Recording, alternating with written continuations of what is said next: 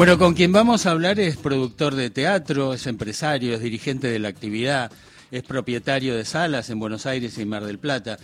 Es una persona muy querida, muy respetada, jamás firma sus contratos, eh, solo eh, la palabra, solo el dedo, ¿no? Un dedo contra dedo. Y próximo a cumplir 50 años en la actividad, esto ocurrirá el año que viene, está con nosotros Carlos Rottenberg. Hola, Carlos. Hola, ¿cómo, te va, Tocayo? Muy bien, muy bien. bueno. Bueno, eh, gracias por atendernos y me parece que la gran noticia con la que se podría empezar la charla, me parece que la gran noticia del año es la considerable suba en el bordero eh, teatral en el año, casi 100%, ¿es así?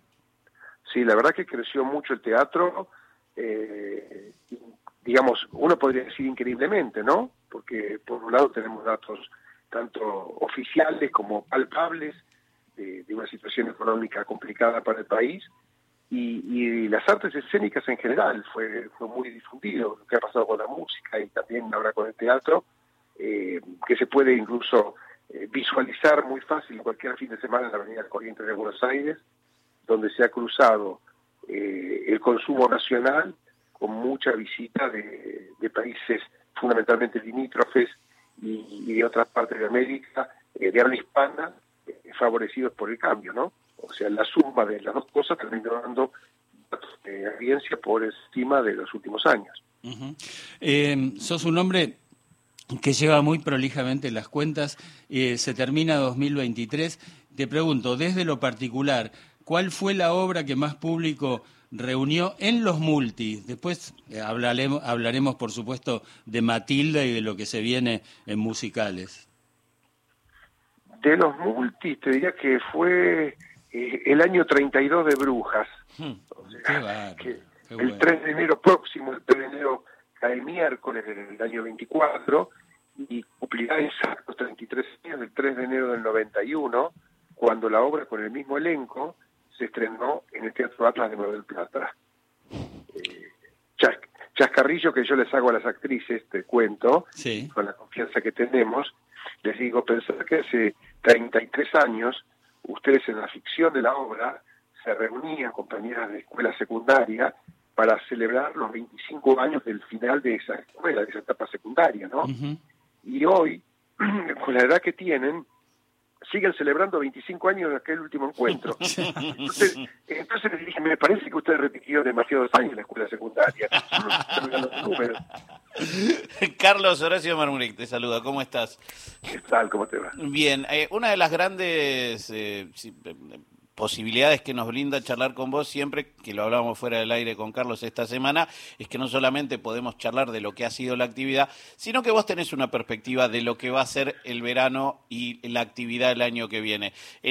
hay una cantidad de expectativas dando vueltas por todos lados eh, que venimos diciendo confluyen a partir de, del domingo hacia adelante, entonces... Eh, sobre todo en términos teatrales y en, y en términos de actividad, queríamos charlar con vos como el famoso ¿Cómo la ves? Mira, yo les veo, eh, hay una cosa que la actividad hizo, que fue seguir planificando, produciendo, programando, eh, como si ninguna incertidumbre hubiese en el medio. ¿Queda claro? Sí. O sea, en este momento no podemos decir eh, ni en la ciudad de Buenos Aires, ni en el circuito independiente o en los teatros públicos, eh, en la ciudad de Mar del Plata, en Villa de Carlos Paz, por nombrar las más conocidas plazas de verano, y la temporada de invierno del año que viene, no se ha paralizado la actividad. Y me parece que eso es bueno, me parece que eso es bueno porque eh, justamente creo que lo que tenemos es que tratar de seguir defendiendo la fuente de trabajo, tratar de tratar de hacer girar la rueda.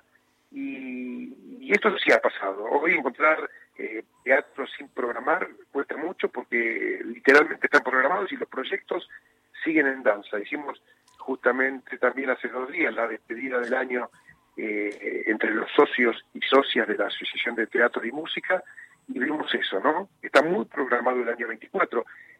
Me resulta halagüeño, seguramente impulsado por lo que ha pasado en el 23 con respecto público, más allá de cualquier crisis que obviamente existe eh, lo económico. Pero los números también cantan, es la, matemática es una ciencia exacta. Seguro, y de eso eh, sabés y manejás bien. Eh, te pregunto esto, ya hay eh, eh, secretario de Cultura de la Nación nombrado. No me acuerdo si hay ministro de Cultura de la ciudad nombrado. Es que eh, de la ciudad sí es Ricardes. Ah, claro. y Bueno, en- entonces y en, están y en los la. Nación en- todavía no se confirma Leonardo si es. Cifeli. Claro, pero no sé, primero no tiene confirmación, tampoco se sabe si es secretaría o subsecretaría. Pero bueno, se entiende que por ahora él está trabajando en todo eso. Bueno, digo, ¿tenés referencias? ¿Tenés trato de- con ellos? Sí, en el caso de Cifeli, no solamente trato, sino que hemos trabajado mucho. Bueno, la noticia de ayer fue que renunció como socio de- a la Asociación de Empresarios, porque él también lo integra. Ajá. Y justamente nosotros lo ¿Y en tuiteamos qué, ayer. en qué Eh, condición? digo, ¿es representante? ¿Es, eh, Es socio, es un socio más de los, eh, digamos, hoy yo por ejemplo, fíjate que dejé la conducción de la entidad Sí. en marzo, después de tantos, tantos años y tantas y, y tantas vueltas, ya, ya me tocaba descanso, decía, y somos socios los que no somos directivos. Y, y bueno, Leo Cifeli, no, para nosotros Leo, Leonardo, pero Leo, eh, hace, pero no sé, 20 años que es socio. De hecho, de hecho, una de las producciones que tiene Multiteatro este verano es un pendiente del 19, del año 19 para el 20, cuando no sabíamos de la pandemia, planificamos con Soledad Silveira, Osvaldo Latorre, eh, Julieta Ortega, un elenco, estrenar, dirigido por Corina Fiorillo, La Fuerza del Cariño. Eso se postergó, pero en esa obra, uno de los productores era y es Leonardo Cifeli. Ujú. Bueno, y hablando de 20 años atrás, eh, digo, hace 20 años Tomás, tu hijo, era muy, muy chico, ahora es tu socio. ¿Cómo, ¿Qué te posibilitó ese, ese vínculo nuevo con él? mucho, entre otras cosas que a esta hora de la mañana yo pueda estar hablando con ustedes tranquilo mientras alguien trabaja, que es él. O sea, o sea que eh, para mí maravilloso, primero como papá, desde ya, eh, que haya elegido eh, por vocación, por convicción, por lo que quieran ponerle, seguir con la empresa que, que, fundé hace casi 50 años Ujú. podía haberme pasado como le pasó a mi viejo conmigo, que se dedicaba al rubro del cuero y yo decidí irme para otro lado, ¿no? Era, era el espectáculo teatral. Bueno, en este caso, Tomás sigue y la verdad, eh, lo que pasa es que puede ser subjetivo, a lo mejor visto desde la óptica del, del padre, pero, pero el hecho de estar más preparado, incluso con una facultad que yo no hice, y por Claro. acorde a la época de ahora, eh, diría que en el mano a mano, por suerte para mí, me gana muchas veces. Mm. Y en términos económicos, ¿cómo está ese, ese viejo placer tuyo, tu- esa convicción de levantar paredes teatrales? Eh, ¿Está fácil, por ejemplo, ahora, ah, por ejemplo, construir un teatro nuevo? No, esa es una pendiente, esa es una asignatura pendiente. Yo me jacté eh, en tantos años, diría casi 40 años de los 50, en decir cada cinco años aproximadamente el público hace permitir que se construya una sala más o al menos se la reforme o se la multiplique como fue Multiteatro Comafi, Blanca Podestá de 1 a 4, el Viejo Tabarís de 1 a 3, eh, la construcción en los teatros de Mar del Plata, el Teatro Mar del Plata, el Teatro Ujú. Bristol, salas que no existían. Claro. Eh, Carlos, te llevo al año que viene de vuelta. Ah, mira, se había cortado un poquito. Hola, hola. Hola, ¿estás ahí? Se corta Sí, cada no, tanto. que debe tener que le está- hay alguien que le está, lo está llamando. ¿Estás ahí, Carlos? Sí, yo te escucho Ah, perfecto. No, no, porque se entre- te debe estar llamando alguien, se entrecorta a Ah, veces. mira. Eh, No, decía que eso, esa, esa es una es un pendiente porque hoy no está, digamos, ahí sí influye eh, lo que puede, por ejemplo, valer una propiedad en dólares en relación a lo que nosotros vendemos en dólares, que es eh, obviamente muy por debajo de la necesidad eh, en un billete que no es el nuestro. Claro. Ahí aparece parte de lo que va a ser la producción del año que viene, que eh, son este, derechos de obras eh, con, digamos, eh, legalmente rubia, Matilda que vuelve y Escuela de Rock. Hoy justo alguien me, me- me paró en un pasillo y me dijo, ¿sabés quién va a estar al frente de Escuela de Rock como protagonista? Le dije, no, pero mira, justo te tengo acá dando vueltas. ¿Y quién? ¿Quién? Díganmelo ustedes, porque hasta ahora está todo el proceso de, de- de casting, de, de- de, ver elenco justamente. ¿Y Hablo de Escuela de Rock, ¿eh? Sí, sí, sí, no, el de Matilda me imagino que... no, no, no, y, y, esta semana ya, ya quedó claro que en el caso de Legalmente Rubia sí se oficializó que va a ser Laurita Fernández, ¿no? Muy bien, bueno, o sea que Laurita hace Matilda y después hace Legalmente Rubia. Sí, así es, así es. Eh, la, va está preparando una mientras está haciendo la otra. Es una persona con, mucha intensidad, un cuerpo que, que, resiste esa preparación. Matilda es lo que lo que viene, digamos, como como para un montón de gente que se quedó con ganas después de lo que fue esas semanas en, el Gran Rex, ¿no? Así es. Matilda, eh, digamos, vuelve por un mes, segunda quincena de enero y primera quincena de febrero al Gran Rex casi diría a pedido de la gente de provincias que planteaban que no podían llegarse hasta Buenos Aires para verla y que sí lo podrían hacer con sus familias en, en verano, ¿no? Mm. Eh, cuando no, fuera de la época de, colegios.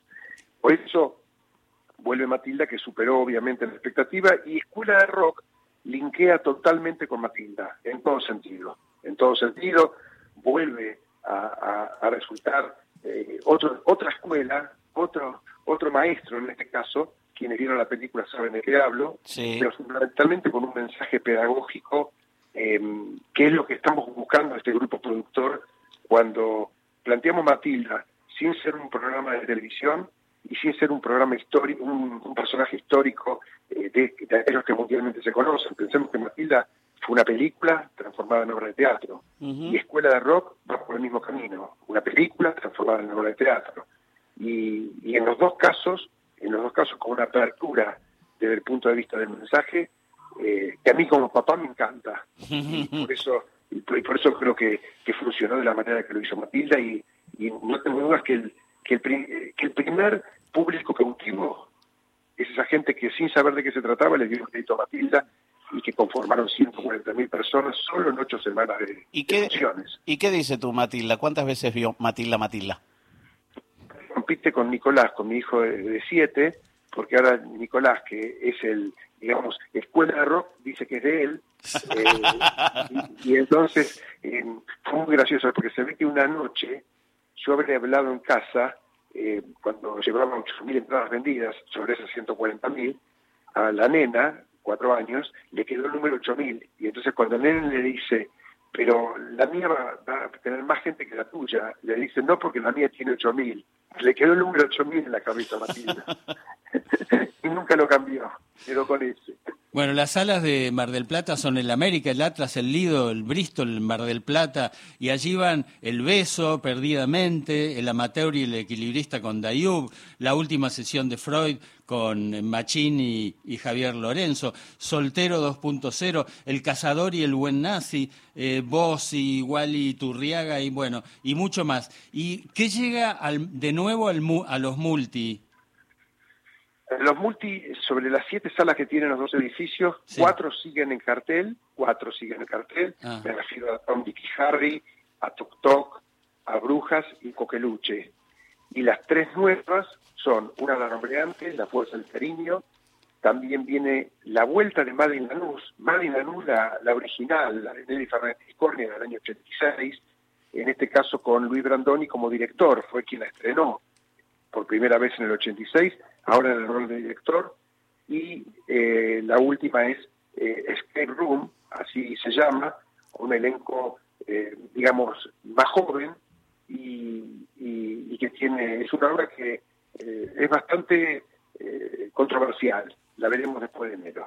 Eh, me interesa lo de controversial, no tires un adjetivo de esas características y me dejaste en el aire, Carlos. Bueno, vos también, eh, Marmuret, dejaste en el aire. ¿Qué te dijeron en el pasillo? No, no, en el, pasillo me preguntaron porque originalmente, antes de la pandemia, Escuela de Rock venía con Miguel Granados. Lo que pasa es que Miguel eh, se lo llevó la pandemia, entonces me imagino que habrá una discusión alrededor de quién puede llevar adelante ese personaje que en la película lo hace Jack Black, con lo cual hay toda una circunstancia. Eh, no le da, no sé, físicamente, por ejemplo, Agustín Aristarain podría estar muy bien, que es todo eso, canta, baila, actúa y lo está haciendo perfectamente en Matilda. Y como dice Carlos Rotemer, hay algo de continuidad entre una cosa y la otra. Laurita Fernández también está por ahí dando vuelta. Pero yo especulo y estamos hablando con un productor que sabe que especulaciones no hay, ¿no? No, yo lo que sé es que hay un equipo realmente interdisciplinario que conforman canto, baile, actuación, y que en el caso de School of Rock, esta es la novedad, eh, requiere de chicos que no solamente como en Matilda sean elencos rotativos por el tema de minoridad, sino que además toquen instrumentos en vivo. Claro, no hay playback en, ese, concepto. Entonces es, muy, es muy complicado eh, lo que está pasando en las audiciones porque se han presentado 800 chicos para Matilda, 1200 para la Escuela de Rock. Ahora, concretamente, el hecho de pasar, cuando hablo de interdisciplinario, por cuatro, eh, digamos, cuatro veedores, cuatro secciones distintas, y bueno, eh, cuesta mucho calificar para llegar a la excelencia, ¿no? Obviamente va a estar, pero por tanto está más preocupándose hoy el equipo de producción, eh, el que trabaja día a día, me refiero, ¿no? En, en la selección de los chicos, por esto de que tienen que tocar instrumentos en vivo, y no es solamente lo que se ven, sino que pensemos que para eh, cada elenco hace falta tres elencos titulares más dos elencos suplentes. Son un montón. Eh, Carlos. Carlos, eh, digo, también tuviste una, bueno, considerable trayectoria en televisión como productor, etcétera. Y hoy una de las consignas del programa para jugar con los oyentes es cuál es aquella frase televisiva que tienen en la cabeza, que quedó para siempre sin saber que, incluso que la sabían. ¿Cuál es tu, tu frase eh, de la televisión? Mm, qué buena pregunta. Una frase que se haya dicho en televisión muchas veces. No, no. La que, la que usás, viste, como nosotros... Por ejemplo, la de Mirta Legrand, ¿cómo era? Eh, bueno, si te, si te ven... Ah. No, eso digo, pero también puedes usar la cinta Gonzalito, que vos a tu hija y yo a la mía, ambas Matilda, le tenemos que explicar qué es la cinta. Claro, no, yo la que uso mucho, pero... Y, porque se dijo en tele, pero fundamentalmente porque la dije en privado, cuando ustedes mencionan a Mirta Legrand, cuando yo digo los argentinos tenemos que plantearnos qué país le vamos a dejar a Mirta Legrand. Qué bueno. Muchísimas gracias, Carlos Rottenberg. Eh, ¿Será el país que viene, eh, Carlos? No sabemos, pero lo que sé es que eh, el otro día hablé con ella y sigue haciendo los planes para dentro de 30 años, me encanta y, habla de, cómo está. Y, de que las cosas que nos mantienen vivos, que es hacer planes, eh, como Carlos Rottenberg, que tiene un montón para este 2024. Gracias por este rato con Radio Nacional. No me cabe la menor duda que vas a volver a hablar con Carlos Zulanowski antes de que termine el año. Nosotros no lo sé, así que lo mejor para este 2024. Felicidades y gracias siempre por estar a un golpe de teléfono de la radio pública. Por favor, un abrazo para ustedes y la audiencia. Un abrazo. Carlos Rottenberg, productor. Eh, nada. La verdad, Carlos,